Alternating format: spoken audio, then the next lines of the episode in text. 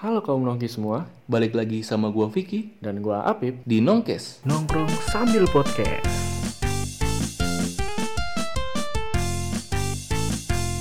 Ini kita kedatangan tamu yang lumayan susah nyarinya.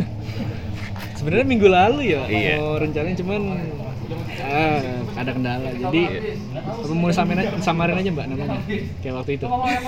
Gimana? Jangan mawar dong, udah kayak apaan tau Oh, oh ternyata apa mbak maunya mau disamarin apa enggak? Eh, bisa nggak usah lah Nggak usah. Jadi sebenarnya kita kedatangan ini kalau misalkan teman-teman dengerin episode pertama tuh dan kedua yang sama Mas Yoko itu kan nyinggung kisahnya Mbak Mawar dalam di situ namanya yang kita samarkan. Nah kali ini kita uh, ngundang Mbak Mawarnya langsung, tapi kali ini dia nggak mau disamarin ternyata Iya. namanya. Uh, absen suara dulu dong Mbak. Sekalian perkenalan kali ya. Iya perkenalan Mbak, nama, nim, Tempat tanggal lahir, gitu ya, hobi. Eh, halo semuanya kenalin namaku Mawar Oh sama. oh, enggak, enggak, enggak, enggak. halo namaku Desi Em, ini nih lagi jaga lilin sama mereka berdua Waduh. ya, Mbak jangan dibongkar. Jangan. Kita, kali ini udah jadi babi kok. kita butuh Enggak kan kita yang jaga. Nggak, kita butuh duit buat bikin studio juga nggak gitu-gitu. Gitu-gitu. Udah kenalan nih. Udah, Udah, itu aja udah gitu Udah. doang. Eh, terus eh, ya gimana ya? Gue penasaran gitu. Ada beberapa hal yang pengen gue kulik dari Mbak Desi, aka Mbak Mawar. sebel banget gue kenapa nama Mawar sih namanya ya abisnya bingung Mbak waktu itu nyari nama ya Mas ya? Iya, nggak Bingung. enak Apa bisa langsung sumbernya. Iya, Mawar aja Mawar. Jadi eh, di sini Mbak Desi pengen cerita yang apa cerita terus pengen ngungkapin keluh kesahnya ya Mbak sebagai anak Indihome. Indomie Indo. Mie sedap mungkin di sini eh, salah satu bisa platform untuk Mbak Desi mengungkapkan eh, keresahannya gitu. Mulai dari awal dulu kali Mbak. Mbak dapet awal itu dapet gift ini atau kemampuan itu dari lahir atau misalkan setelah umur 13, 17 atau gimana? Oke, jadi aku alhamdulillahnya dapat gift ini itu dari aku lahir.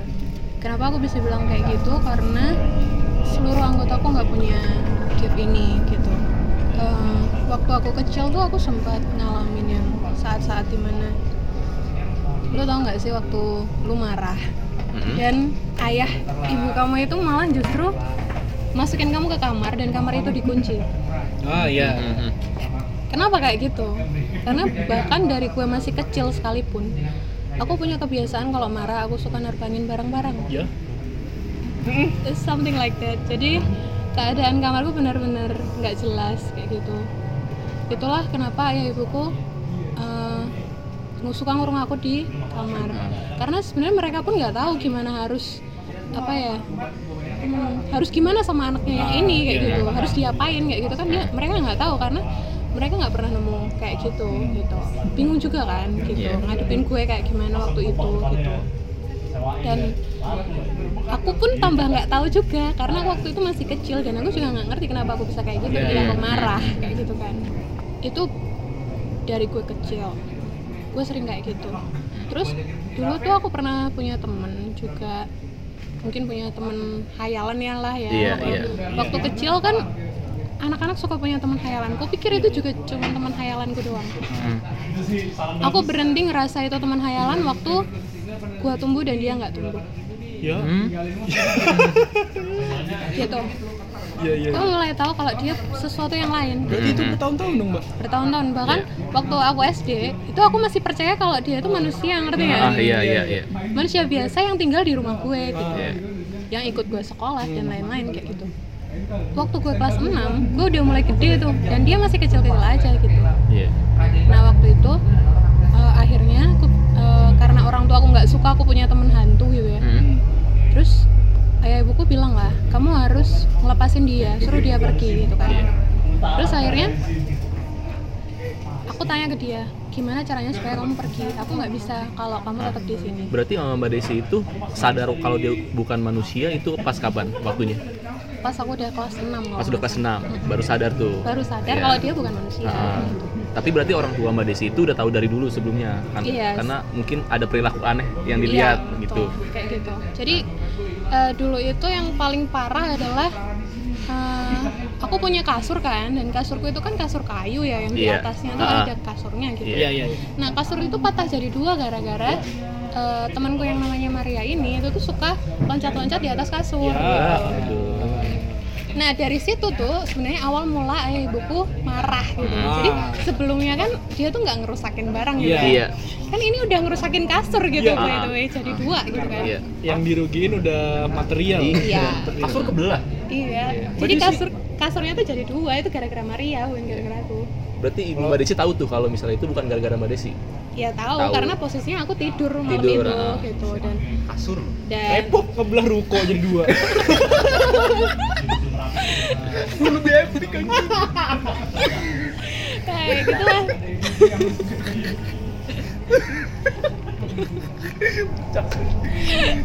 kayak gitu cuy. Maria kalah sama Repo. Kalah. Maria kalah ya kayak gitulah jadi eh, pas apa namanya udah kayak gitu tuh kayak ibuku udah mulai marah tuh. Terus habis itu aku tanya nih sama Maria Maria sebenarnya kamu tuh datang dari mana? Kayak gitu kan. Terus dia bilang ini loh tetangga kamu yang bawa aku ke sini dan aku nggak bisa pulang. Ya, Berarti bawa gimana tuh, Mbak? Nah, ada di suatu ru- suatu rumah di daerah Jogja yang itu rumahnya udah udah lama banget dan kolonial gitu. Hmm. Nah, yang namanya dukun pasti nyari kayak gitu tuh di tempat-tempat kayak gitu. Iya. Sengaja diwujudkan suatu benda biar bisa diba- dibawa sama orang kayak gitu. Hmm. Nah, itu benda itu dibawa sama tetangga aku Iya. gitu. Dan tetangga aku ini meninggal dan kemudian barangnya itu tuh ternyata masih ada di rumah itu. Jadilah Maria lepas. Nah, tapi dia nggak bisa pulang juga, Iya. nggak tahu. Berarti enggak caranya tetangga pulang. Desi itu tahu nggak kalau dia sadar nggak kalau benda itu ada emang ada isinya? Iya Sadar. sadar, cuman eh, anak-anaknya tuh bingung kan gimana caranya supaya benda itu hilang gitu. Supaya benda itu aman tuh diapain kayak gitu. Apakah harus dibuang apa gimana kan mereka bingung tuh. Nah pada saat itu Maria lepas ke rumah gue. Nah sampai bertahun-tahun di rumah gue. Terus sampai eh, kejadian itu dan aku bilang sama Maria emang rumah kamu di mana kayak gitu kan. Emang rumah kamu di mana? Kalau bisa sih aku antar pulang kayak gitu kan. Iya. Terus ya udahlah, akhirnya dia cerita rumahku ini di apa? Di sekitar kota gede kayak gitu. Kota gede mana tuh? Jadi di Jogja itu ada suatu kawasan namanya Kota Gede. Ah. Oh. Gitu. Nah, Sarkem beda. Iya. kan kam- ya gimana Mas ya? Kampung gua di Depok. Aduh, yang diinget jangan yang itu ya. Kampung gua di Depok, Mas. Referensi gua dikit. Kota-kota jauh. Jadi ada yang namanya Kota Gede dan di situ tuh eh, ada kayak kawasan yang emang rumah-rumahnya masih kolonial Iya. gitu loh. Nah, eh, dia bilang di salah satu rumah itu. Terus aku bilang kan, ayo aku antar pulang. Kalau aku antar pulang, kamu mau pulang kayak gitu kan. Terus dia bilang, oke aku mau pulang kayak gitu. Terus pas udah udah apa namanya di rumah itu, Maria benar-benar nunjukin rumahnya dia yang mana kayak gitu Hmm. oh ini toh rumahnya kayak gitu nah pas aku di situ tiba-tiba tuh sekeluarganya dia tuh keluar semua Ya. gitu. Waduh. dan ternyata rumah itu tuh udah nggak dihuni selama bertahun-tahun gitu. aku juga nggak tahu tepatnya kapan rumah itu nggak dihuni lagi pokoknya sekeluarga sekeluarganya dia itu keluar nah keluarganya yang keluar itu mukanya tuh Ya. nggak jelas Oh ini keluarga dalam tanda kutip. dalam Iya, tanda kutip Oh. Ya. ada yang eh, di dadanya penuh tembakan gitu kan Waduh. ada yang apa namanya di lehernya ada bekasnya Gantungan. digantung gitu Iya. nah ternyata tragedinya keluarganya Maria ini juga panjang ceritanya jadi ayahnya ini tuh salah satu orang yang dipertahankan oleh Soekarno Wow. di pemerintahan gitu Waduh. jadi emang di masa penjajahan itu nggak semua penjajah itu pulang gitu Ah. aku juga baru tahu itu dari Iya. Maria gitu Oh berarti Maria itu bukan orang Indonesia? bukan Bukan. Orang Indonesia namanya Siti. Oh iya. Iem Maria. gitu ya Gak ada orang Indonesia ada, Maria. cuman ini lama. iya terus habis itu eh, ayahnya ini adalah orang pemerintahan yang dulu ikut ikut eh, kayak di Indonesia itu tuh mau dibikin kayak gimana sih pemerintahannya dia pro pemerintah gitu Iya, dia tuh salah satu orang yang dipertahankan Soekarno untuk ada di Indonesia. Nah, ibunya itu bunuh diri. Ya. Kenapa? Karena eh, jadi ada orang di pemerintahan itu yang nggak suka sama keluarga mereka, terus si suami ini dibunuh sama seluruh anaknya, Ah.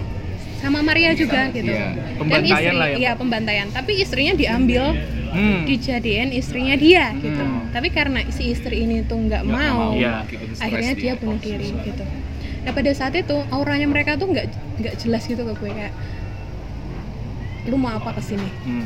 gitu itu kenapa Maria ada sama lu gitu nah terus Maria yang jadi benteng aku kayak nggak no kayak gitu Iya. no muder ini bukan bukan Orang bukan jahat. orang jahat Iya. gitu ini orang yang nemenin, nemenin aku selama ini yang apa nganter aku pulang kayak gitu seketika itu wujudnya mereka berubah jadi bagus jadi baik Jadi tergantung mereka menampakkan diri tergantung emosi mereka juga. Iya, Mungkin uh, Mbak iya. eh, datang waktu itu bawa anak dia yang udah lama hilang nih. Iya. Mungkin Wah, pertamanya Suzun wah, dia wah, Suzun Wah, namanya. nih nih nih, ini Suzun orang nih. Iya, nih bener, orang nih. Yang Masih orang anak udah, gue. iya, masih orang udah sotoy. Iya. Gue udah bukan orang. kayak gitu Eh Mbak, sorry Mbak, nih disemutin semua Mbak. oh iya Untung Maria ngejelasin. ya untung Maria mau ngejelasin Kalau cewek sekarang nggak gitu, Pik. Gimana? Dateng, ini siapa? Temen. Kenapa? Gak apa-apa. Gak apa-apa. tuh nah itu perpisahan gue sama Maria Sedih tuh Mbak. Kok bisa tuh? Iya, ya gimana ya sedih, dibilang sedih sedih Hmm. karena dulu waktu aku kecil gimana sih anak indigo yang yang nggak ngerti kalau dia indigo. Iya. Jadi kayak sempet tuh bukan bullying sih ya, tapi kayak ih kamu aneh Iya. Ah, kayak gitu. kayak dikucilkan. Iya kayak gitu. Sementara Jadi, si Maria ada untuk nemenin Mbak terus gitu Iya, ya. Iya, iya. gitu. Itu tahap gue bener-bener ngerasa oh aku tuh kayak gini toh, tapi aku belum sepenuhnya mengerti. Hmm. gitu gimana caranya ngontrol dan sebagainya aku belum tahu waktu itu Ah, terus kan eh, si Maria itu kan teman pertama teman gaib pertamanya Mbak Eh, eh, Desi. iya. Terus setelah, setelah itu apakah ada ada lagi sosok yang nemenin Mbak Desi? nggak ada lagi Nggak ada lagi, nggak ada sampai lagi sekarang. sampai Sampai sekarang Oh nih Mbak, nih aku mau tanya banget nih ya.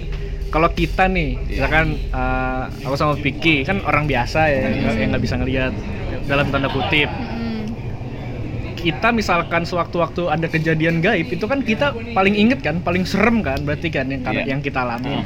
Sedangkan Mbak kan udah biasa Udah nih, biasa. udah makanan sehari-hari. hmm. Mbak punya nggak cerita terserem gitu yang nggak yang nggak bisa Mbak lupain sampai sekarang? Eh, baru aja kejadian sebenarnya Iya. belum lama Asik nih.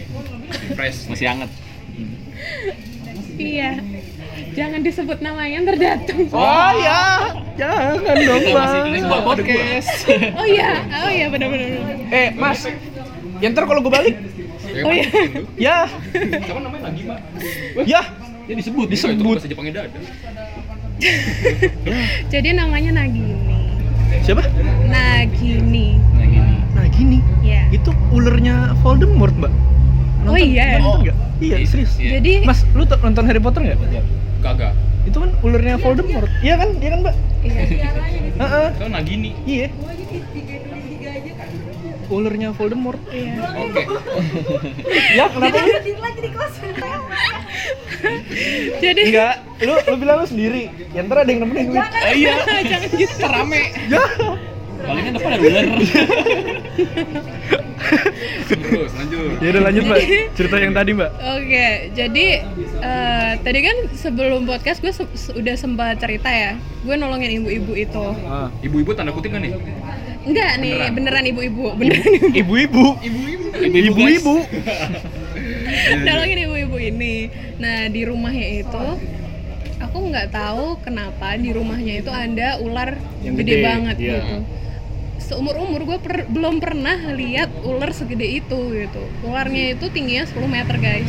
Dia sorry, Panjangnya? 10 meter itu dalam bisa dipanjangin 10 meter apa diameter tubuhnya itu 10 meter? No, jadi dia tuh begini, 10 meter. eh, kayak Kobra. ular kobra gitu ya. Iya, nah, iya. dari sini ke sininya yang 10 meter gue Berarti bilang. panjangnya bukan 10 berarti- meter. bukan Ah, lagi, bukan. ada lagi Ini biar bisa dibayangin ya. eh, posisi ular kobra siap nih ya. Iya. Dari tanah, dari tanah kepalanya 10 meter berarti Iya. ya.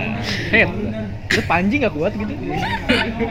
gitu ya Se- segede itu gitu cuman untungnya waktu itu yang sampai ke kosan cuma yang dia agak nunduk gitu jadi nggak nggak sampai yang kayak gini jadi dia nunduk jadi cuma sekitar 5 meteran gitu Tapi nggak untung juga, Mbak. Iya.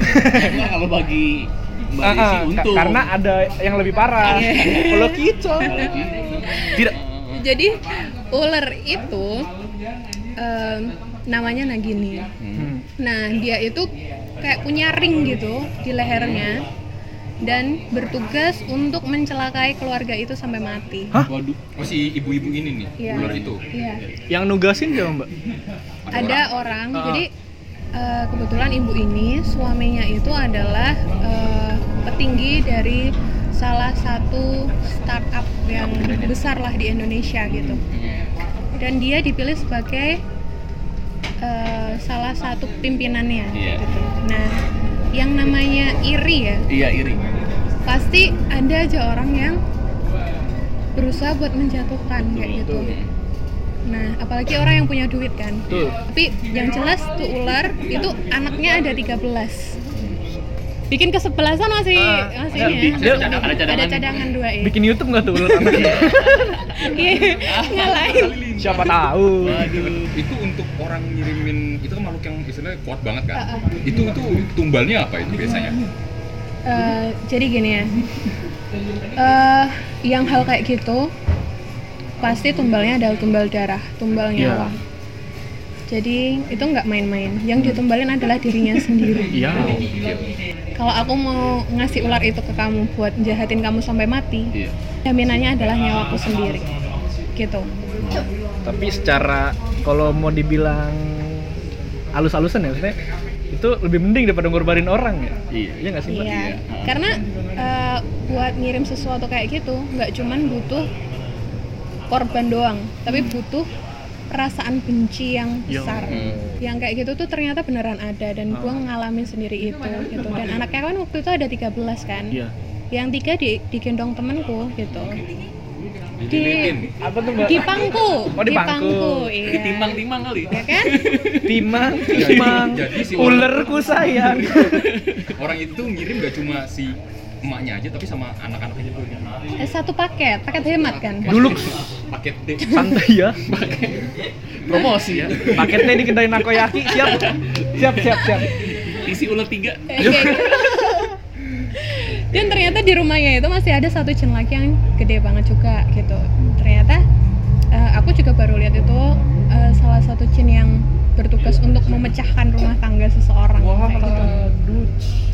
Nah aku kan taunya jin itu kan kecil ya. Maksudnya ya nggak kecil juga sih. Maksudnya seruangan gitu. Nah Apanya, Mbak? Ukurannya? ukurannya tapi waktu gue nolongin ibu itu kan gue nggak bisa battle langsung nih ya kan kan aneh tuh gitu kan Battle lah. gitu kan makanya waktu itu gue pulang dan malamnya aku ngelintas ke sana Heeh. Sorry Mbak itu di daerah mana?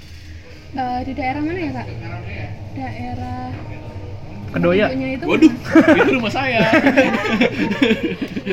Balas dendam dia. Daerah Jakarta tapi ya pasti ya. Eh, masih daerah sini kok deket Oh, dari Oh, sini. dekat sini. Iya, deket sini, deket sini. Paling sekitar nggak nyampe 30 menit nggak sih kak? Nggak sampai 5, nggak sampai 30 menitan lah. Nah itu terus eh, aku ngelintas ke sana karena aku mau eh, ibaratnya apa ya win-win solution lah. Kamu nego nego ya. nego heeh, nego kamu pergi ya kayak gitu. Ini nggak baik loh kamu bikin keluarga ini nggak nggak baik gitu. Terus yang ada di kamar tengah ini bilang nggak mau. Si ular apa yang makhluk satu lagi? makhluk satu lagi. Ah. jinnya itu nggak mau. Mereka harus pisah intinya. Kalau mereka nggak bisa harus ada satu, satu orang yang mati kayak gitu. Ya. itu baru selesai kalau ada satu satu orang yang mati kayak gitu. Intinya kayak gitu. Nah saat dia bilang kayak gitu dia membesar jadi gede banget Semana tuh, Mbak? Hmm? Semana tuh? ya lebih dari rumah lah Dan-. Segedung. dan waktu itu gue kayak udah apa ya aku nggak pernah nge-battle yang segede itu gitu Iya. kan walaupun aku ada di taraf yang punya apa ya energi yang besar lah, Iya. katakanlah kayak gitu nah pas aku udah mau remuk dia remuk gitu kan Hmm. Si ular ini yang nolongin aku Oh, karena ularnya ini kan dia punya apa namanya Ring. punya Ring. ring, ya Ah, kan yang isi ibu ular ini Ah, ah. nah sebelum aku uh, sama jin ini sebelumnya aku sama ularnya itu dulu sebenarnya ah. nah pas sama ularnya ini si ular cuman minta dilepasin ringnya oh, Gitu. ring itu kenapa Di- dikirim dari dukun itu gitu ya berarti ya iya jadi dia itu ditangkap dari suatu tempat dan dijadiin slave-nya dukun itu oh, jadi sebenarnya dia tuh nggak mau Nggak Ah, mau. Oh, dari gunung ini Gyoboku. Anjing. Naruto jadi Jadi ketika ring itu dipasang di ularnya, dia si ular itu harus nurut kepada dukunnya gitu. Iya, yang kar- dipasang. karena ringnya itu Iya. uh, berisi kayak mantra mungkin ya. Iya, Jadi iya, kalau misalnya ular ini tuh nggak nurut, ular ini bakal kesakitan. Jadi ular ini bakal kesakitan. Terus pas aku lepasin itunya ringnya, jadi ringnya itu di sepanjang ringnya itu emang kayak rajah gitu. Ah, Jadi dia harus dibaca reverse. raj- tulisannya. Iya. karena kayak kartu uno itu ada reverse Iya. Jadi dibaca reverse dan dihilangin lainnya kayak yang tadi gua bilang Oh, iya, kan iya, iya. sebelum podcast jadi Iya.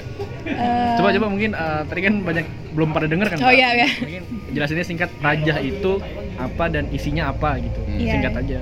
jadi raja itu eh, da- bahasanya bahasa Arab isinya itu mantra untuk melindungi atau mengekang sesuatu Mm-mm. gitu nah tapi raja itu walaupun bahasa Arab dia bukan bahasa Al-Quran dan bukan Doa. doa itu yang paling penting ya Mantra di lah, situ ya, mantra Arab aja gitu iya ya. betul kayak gitu Itu yang tadi Mbak bilang isinya banyak eh, alif lam yang Iya. artinya la ya. Di, Iya, di situ. tidak kayak negasi ah, ah, reverse. Hmm, kayak yang gitu. artinya misalkan apa mengatakan tidak kepada percaya kepada Tuhan gitu mengatakan tidak percaya sirik kepada nabi. iya artinya sirik. Dan tadi Mbak ini juga bilang Mas Mbak Desi juga bilang di bawahnya Mbak ada pokoknya merujuk kepada Azazel.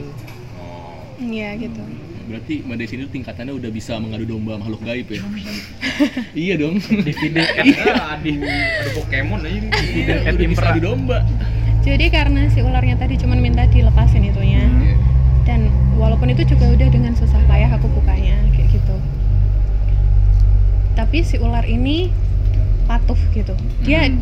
dia memegang janjinya Iya. kayak gitu kalau janjinya dia pergi ya dia pergi Nah, gitu nah setelah aku lepas dia pergi gue ke yang satunya dong yang Iya. Nel tadi dong nah waktu dia berubah jadi besar terus apa namanya eh, kayak mau ngancurin badanku jadi kayak diremek gitu dan badanku udah hampir eh, mau hancur gitu Iya. nah si ular ini bantuin aku hmm. sampai anak-anaknya mati oh wow gitu Berarti termasuk anak-anak yang mangku di bangku. Iya, yang dipangku sama temen aku, gitu, gitu ya. Karena waktu itu kan aku lagi heboh nih ngobrol sama ibunya nih, ya kan, yang rumahnya begini-begini bu, gini-gini gini bu, gitu kan. Nah, ada satu temenku yang ikut aku kan, yang ikut aku ke mana-mana. Nah, Manajernya Mbak Desi. manajer ya kan. Nah, tahu-tahu dia ngerasa ada yang di sininya dia, tapi dia nggak mau bilang. ada yang dipangku gitu ada ya yang dipangku tapi udah kode-kode gitu ke gue ya kan terus akhirnya ya udahlah kita pulang dulu aja nanti di jalan gue ceritain gitu kan sampai jalan gue ceritain tuh. Sebenarnya tadi itu ada yang di pangkuan kamu. Tiga anak ular gitu. Eh, mereka nyerap energinya temen aku. Sampai temen aku kan sempet sakit gitu badannya gitu. Sampai susah bangun juga waktu itu gitu. Ya sebenarnya aku kalau hal-hal kayak gini kan ada bersyukurnya ada sedihnya juga sama dia nih. Kenapa? Karena senengnya ada buktinya gitu Iya. Hmm. jadi dia adalah bukti itu sendiri gitu bukti yang masih hidup yang masih bisa lu tanya gitu Iya. kan rasanya gimana jalan-jalan sama gue gitu kan gitu terus tapi nggak happynya ya dia Nyusahin kena orang. mulu gitu. orang lain gitu ya. Iya, dia kena mulu gitu. Nah, lanjut ya yang tadi ya. Yang oh ya. Nah, karena anak-anaknya ini mati, I don't know why gitu kan. Aku udah udah bukain dia Kalungnya. portal Oh, buat oh. dia pergi gitu. Hmm. Aku pikir sampai di situ sudah selesai Iya. karena jinnya itu pun sudah pergi pada saat itu. Kupikir waktu itu udah selesai kan. Kupikir kasus itu udah selesai. Tapi ternyata itu baru dimulai. Ya. Jadi pas setelah itu aku pulang ke kosan kayak gitu kan. Dan ya kayak hari-hari berjalan seperti biasa. Hmm. Tapi tiba-tiba kejadian pertama muncul. Kejadian pertama itu dia lihat Nagini di atas kosan kami. Wah. Itu kejadian pertama. Kosan mbak ini. Something. Iya kan? Bener kan? Nanti bisa ditanya ya. Hah? Lagi ininya. Jadi dia eh, ada di atas atap gitu kan. Ya. Segede itu. Eh, dan silakan ditanya sendiri bagaimana rasanya. Gerengnya kayak gimana, auranya kayak gimana, seremnya, sampai bahkan menurut dia sampai dia tuh mau doa apa aja bingung. Saking. Udah ketakutan ya. Iya, sebesar itu. Itu kejadian pertama. Kejadian kedua, pas aku tidur di kamar orang, kan aku suka tidur tuh di kamarnya temen aku yang sekos kayak gitu, Iya. di kamarnya dia. Nah, pas aku balik subuh subuh, kamarku itu berasap. Kenapa tuh? Kamarku tuh putih dan berasap. Sampai aku bilang kan sama orang-orang, aku pikir kan bakal kebakaran atau Kebakaran. apa gitu ya, ada konsleting kayak apa kayak gitu. Dan orang-orang keluar dong. Dan Satu mereka kos tuh, satu kosan keluar. Hah? Satu Ya kosan. beberapa beberapa orang keluar, ya kan? Kan ada yang kebo juga kan. Ada. ya udah tuh, udah keluar terus bilang, "Kamar lu nggak apa-apa, Des." nggak ada sama sekali apa-apanya. Ya. Itu di mata lu doang, katanya. Hmm. Hmm. Jadi ngebulnya kayak ngebul-ngebul store kali ya. Iya. So, so Fogging, gitu mbak. aslinya. Fogging kali. Fogging Iya, ya, fogging. Benar-benar kayak fogging. Iya, set. Tapi ternyata cuman ada di mataku doang. Hmm. Itu cerita kedua tuh, Mbak. Cerita Itu kedua. itu nggak ada arti apa-apanya tuh. Eh, aku nggak tahu apakah dia sempat ke kamarku atau enggak. Si Nagini ini nih. Iya. Terus kejadian ketiga, ini yang bikin aku nggak bisa ngelihat kaca. Ya, aduh merinding gua. Jadi eh dia keluar lewat kaca. Si, si itu Iya, Si ular ini. iya. Dia sempat keluar lewat kaca, gitu. cermin atau kaca, Mbak? Cermin. Jadi di kamarku emang cerminnya agak gede ya kan. Alhamdulillah kamar gua Nah, cerminnya spion.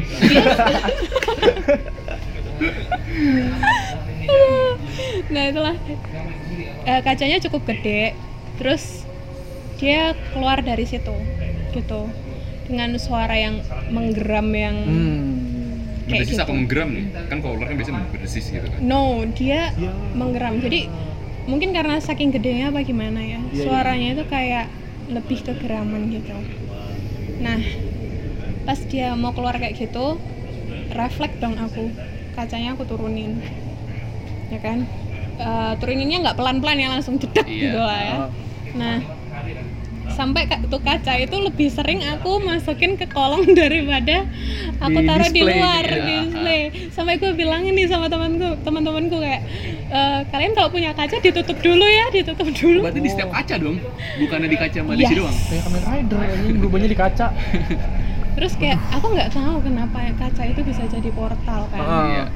Terus aku baru sadar waktu itu kenapa karena waktu itu gambarnya belum diituin nggak sih kak? Atau udah? Udah ya? Gambar. Gambar apa? apa? Rajahnya. Bukan. Jadi sebenarnya aku punya temen nih satu, Teman beneran nih. temen beneran. Jadi murid aku yang aku ceritain. Iya, iya. Iya. Nah dia itu eh pinter gambar. Ah. Hmm. Jadi aku teteringin apa yang ada di kepalaku ke dia. Hotspot. hotspot. Jadi ketika aku tethering dia gambar, gambarnya itu mirip banget sama bersih. Hmm. Nah, waktu ada gambar itu, Nagi itu sering banget ke kosan. Hmm. Sampai. Ya, iya, lihat garing gambar. Sampai uh, gambarnya udah aku bakar, dia masih bisa ke kosan mungkin karena portalnya ada di gitu. cermin gitu loh hmm. kayaknya sampai itu agak lumayan lama ya oh oh iya di HP juga ada kan Oh, waktu di itu di foto, foto iya. ya kan di foto kayak gitu gitulah pusing gue waktu itu sampean Hmm. terus Kenapa nggak Mbak Desi fight back dia aja? Kayak ngusir lah eh Nggak kuat, Mbak? oke bukan bukan karena aku nggak kuat dengan energinya Ah. dia ya mungkin aku punya energi di atas itu Hmm.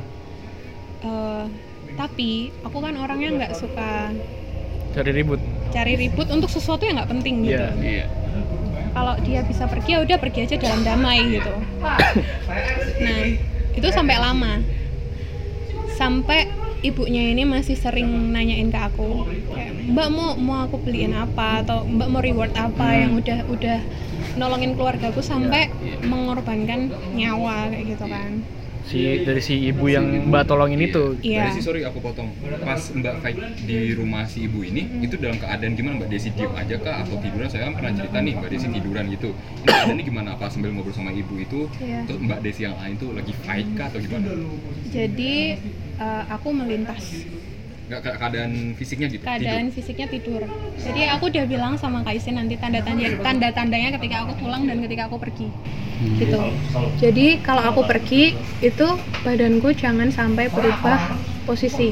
Hmm. Nggak bisa Jangan balik berubah gitu ya? tempat, iya. Nah. Terus kedua, pintunya. Jadi kalau aku pas pergi, pintunya kebuka. Nanti pas aku pulang lagi, pintunya dikunci gitu. Ini. takut biar nggak ada orang yang ganggu lah gitu mbak ya Hmm, mungkin kalian ba- bakal bilang kayak gini, "Eh, kak, loh kan kakak kan ngelintas gitu kan secara ruh. Hmm. Berarti kakak nggak perlu nggak perlu pintu dong. Iya, gitu iya, kan? harusnya. Iya. Lu nembus a- nembus Ah, tembok aja iya. gitu kan. Nah, sebenarnya di alam sana itu juga punya tata krama. Gitu. Tata kramanya apa? Ketika lu balik dari kampus atau dari mana misalnya, datanglah tuh ke rumah ya kan.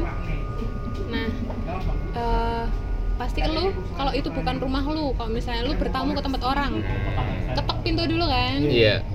kayak gitu habis ketok pintu apa sendal lu lu buka dulu kan kayak Iya. gitu ada tata krama tata krama kayak gitu kalau pintunya nggak dibuka bisa nggak lu masuk enggak Nggak bisa. kan? nggak bisa Hmm. kayak gitu juga makanya ada istilah kamu bawa setan ke rumah kayak gitu kalau misalnya kamu dari di, dari tempat yang nggak enak itu ada yang nempel di badan kamu Hmm. nah kalau kamu pulang itu kamu nggak salam dulu cuci Iya. kaki dulu Hmm. pasti itu benda bakalan masuk sama kamu Iya. gitu tapi kalau misalnya kamu cuci kaki dulu artinya kamu nutup pintu dia nggak boleh masuk Iya. sama kayak gue bentar mbak bentar mbak cuci kaki kan biasanya di dalam Di dalam, iya. setelah masuk rumah nah kayak gitu. Jadi kalau kalian punya rumah ada baiknya ada keran yang ada di luar. Keran keran ah, kalau di rumah aku ada nih mbak keran. Jadi ini pintu utama kerannya itu di samping deket gudang gitu. Nah gudang nih gudangnya kan eh, terbuka gitu kan. Ini gudang dulu ada pohon jambu ada yang nungguin. Gitu. kerannya situ mbak. Tadi reuni yang ikut dapat rumah ya? Nah aduh ini aman di situ kan? Nambah-nambah lagi ada aja. baiknya cuci kaki di luar dulu ya mbak ya? iya betul. Pakai hand sanitizer bisa nggak mbak? Lu kira corona gitu? Kan biar bersih maksudnya. Niatnya nutup pintu aja Iya, terus cek suhu dah. Iya, cek Gak dulu ya. apa-apa masuk penting tembak dulu. Tiga enam Tapi kan itu ketika kemungkinannya kalau kita bawa kan. Tapi kalau misalnya kita nggak bawa, itu masalahnya kan kita nggak tahu Nggak ya. tahu kayak corona aja sih ya bener kayak corona Iya. lu nggak tahu bawa apa kagak oh ya gitu cuy Itu berarti cuma cuci kaki doang tuh, nggak cuci tangan, cuci muka atau apa. Eh, jadi sebenarnya begini esensi kamu pergi itu kan dengan kaki Dengan kaki. Ah. kan? Hmm. kayak kamu melakukan sesuatu dengan tangan gitu kalau kamu pergi ke suatu tempat itu dengan kaki Hmm. maka kaki kamu yang harus dibersihkan Iya. secara filosofis Secara ya. filosofi ya. yes gitu. Berarti kalau yang nggak punya, nggak punya kaki. Ya, ampun dark banget.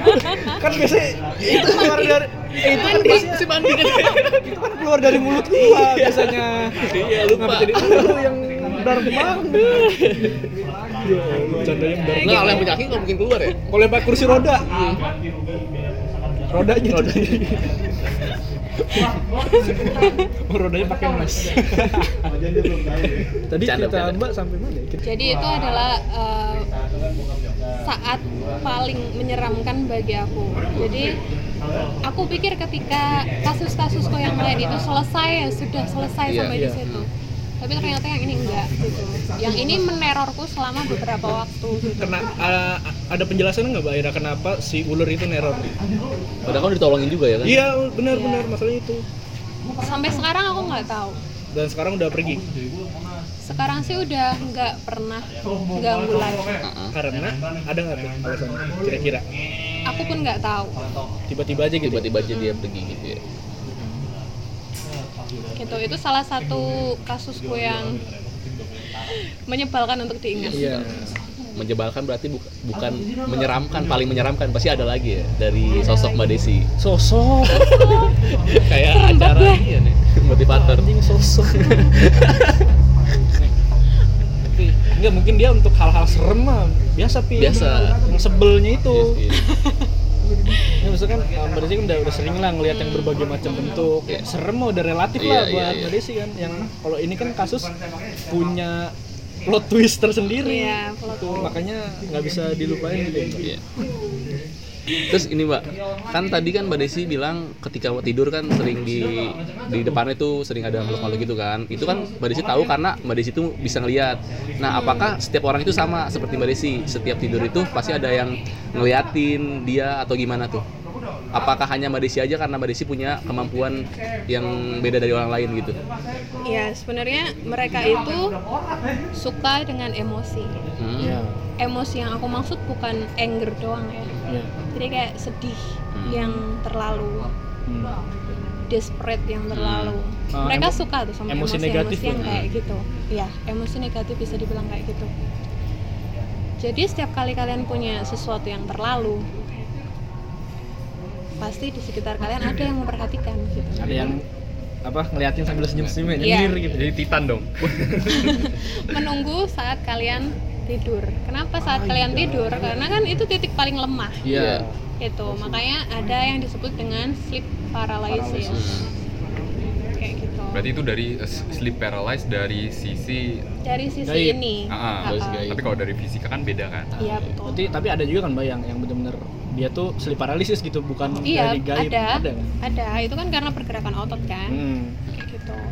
Ada yang dari pergerakan otot-ototnya itu tuh nggak bagus jadi dia mengejang gitu tapi ada juga yang benar-benar karena sesuatu kalau karena sesuatu itu bisa bukan dia ada di atasmu gitu ya Hmm. kan sa- sampai sekarang kan banyak orang stigmanya kayak nah, gitu. stigmanya kayak gitu Ah. bukan dia ada di atasmu Dia dia tuh uh, dia deket sama badan kamu yang orang-orang kira yang orang-orang kira tuh dia literally nindihin gitu ya Iya, sampai kita nggak bisa literally. napas Iya. susah gerak gitu Iya.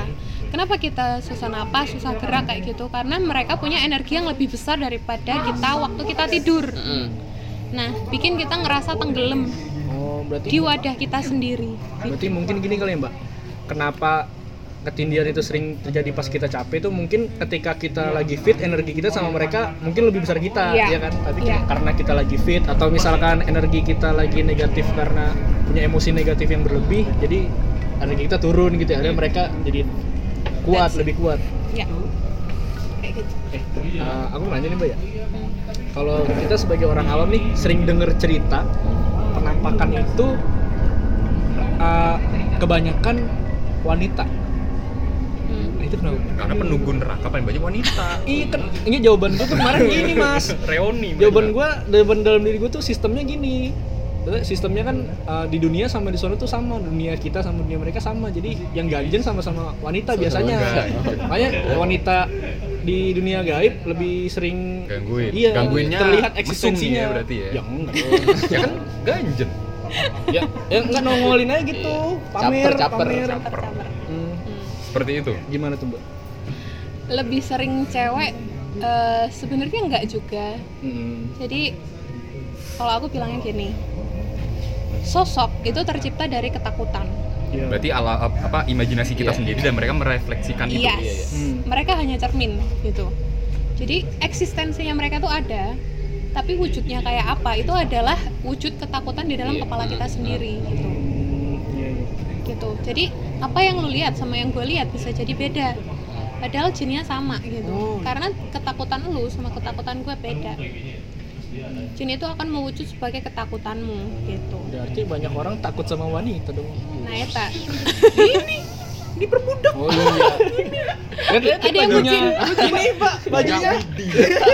Diperbudak udah langsung. diperbudak cinta Memang Tuh bajunya kelihatan. bucin lo emang. Terus eh, sama ini juga Mbak.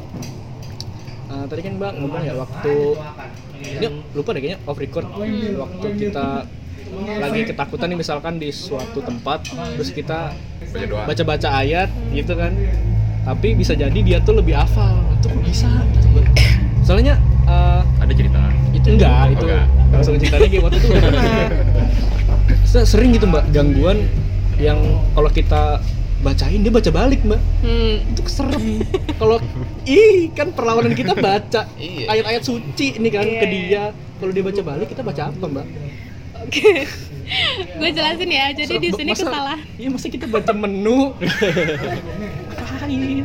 baca undang-undang Ya, baca coba, ayatnya. Desi, gimana Mbak Desi? jadi kesalahan lu di situ ada dua satu lu sombong sombong Hmm, Jadi kayak mentang-mentang kita punya senjata. Iya. gitu. Oke. jadi sombongnya tuh mereka bakal bilang kayak gini kalau mereka seandainya mereka bisa ngomong ya mereka bakal bilang kayak gini gua di bumi ini jauh lama, lebih lebih lama, lama daripada lu. lu lahir kemarin sore tong kayak gitu? Iya iya. lu mau nyombong di depan gue kayak gitu kan? Dari zaman ono gue udah ada gitu. Jadi janganlah lu Sombong. sombong di depan gue itu satu. Iya. Yang kedua ini rumah gue. Iya. Ya kan? Lo kalau mau nyombong tentang ayat itu gue bisa copy paste dari pikiran lo bahkan bacaan gue bisa jadi lebih bagus daripada punya lu. iya sering kali terjadi. Kayak gitu. Nah yang paling parah adalah yang ketiga apa tuh kamu berdoanya dengan rasa takut bukan dengan rasa aku. Itu adalah makhluk yang paling disayang Tuhan. Aku ada di atas kamu. Kayak gitu. Jadi harusnya gimana biar efektif? Eh bentar-bentar kan mereka kan ini kan kayak nimpalin gitu kan. Mm-mm. Sementara banyak yang bilang eh, kalau kita bacain mereka itu panas kan. Nah mereka baca itu berarti mereka panasan juga, tapi mereka lawan gitu apa gimana? mereka cuma copy paste jadi copy paste itu bukan berarti mereka nah ini eh, bacaan itu akan punya khasiat ketika dia diimani dengan hati Tapi dan kan- iya. diucapkan dengan lisan Cuman kan ketika situasi kayak gini kita nggak bisa berpikir untuk iya pasti panik karena karena susah. kita ya manusia biasa Iya, manusia biasa, takut. Iya. kita nggak nggak bisa mikir dengan apa ya aduh nih gue meniat, buat iya, meniatkan nih. bacaan ini untuk Mm-mm. mengusir yang Iya. mengganggu gitu Iya. gimana ya mbak berarti balik lagi ke balik lagi ke iman kita. Iya iman kita belum kuat gitu. ya, tapi kadang-kadang misalkan gini mbak kayak kan banyak cerita yang Hmm. sholat tuh. Mm. Soal lagi sholat padahal kan itu nggak maksud sombong dong. Sholat di rumahnya sendiri. Dia nggak ada maksud sombong apa apa namanya sholat dia baca tiba-tiba ada yang ngikutin. Nah itu kalau gitu gimana? Kalau tadi kan mungkin karena kita baca dengan takut kita mungkin berbuat salah di rumahnya dia itu kan oke uh, kesalahan ada di kita. Tapi ketika kita ada banyak cerita yang lagi sholat itu kan nggak ganggu sama sekali gitu mbak Jadi di dunia ini kan kita hidup kan emang ada jin ya. Iya, Jadi iya. dia hidup berdampingan sama kita. Iya. Kalau kita lagi sholat masih aja digangguin, nah berarti dia adalah jin yang bertugas untuk mengganggu kita, mengganggu kehusyuan sholat kita. Makanya kan orang bilang khusyuk itu susah gitu. Iya. Susah aja pakai banget gitu. Hmm. Ya di situlah susahnya gitu. Nggak usah yang di luar dah, nggak usah jin yang di luar. Di dalam rongga dadamu tuh ada ya di telingamu itu ada. Di seluruh badanmu itu ada gitu. Jadi gimana kamu mau lari? Ya ya gitu. Yang ada kamu cukup memasukkan Tuhan ke dalam hatimu kayak gitu. Hmm. yakinlah bahwa cuman dia yang bisa nolong kamu gitu. Hmm.